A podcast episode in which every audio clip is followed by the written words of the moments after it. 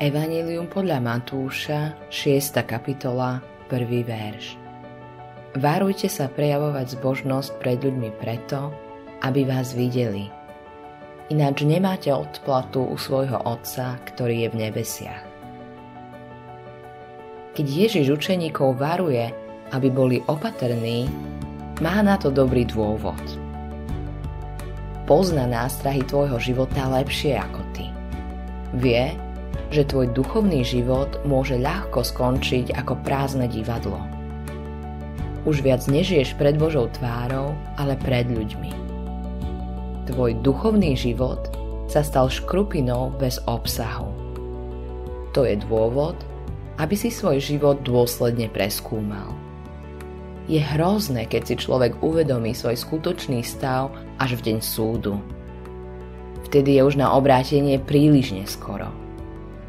Staré príslovie hovorí, človek je taký, aký je, keď je úplne sám. Boh sa nedíva tak, ako sa dívajú ľudia. Nepýta sa na slová, ale na moc.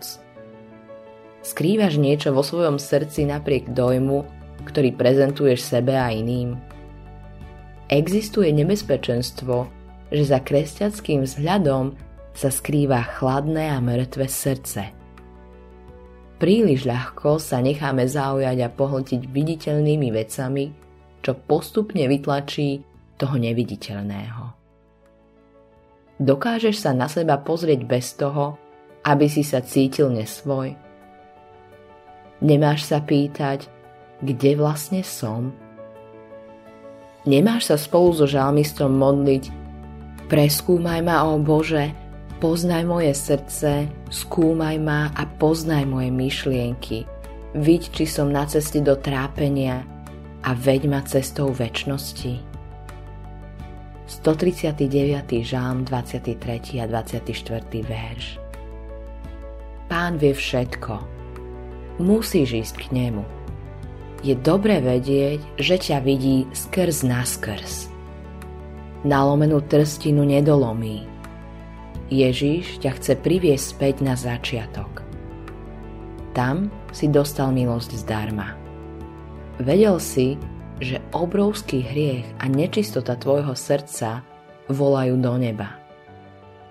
Vtedy prišiel Ježiš k tebe s milosťou, s nezaslúženou milosťou. Na celom svete bola vtedy len jedna osoba, ktorou si sa zaoberal. Bol to Ježiš. Zostaň pred jeho tvárou a ži tam svoj život. Tvoj duchovný život môže zostať zdravý a svieži jedine pri ňom. Autorom tohto zamyslenia je Hans Erik Nissen.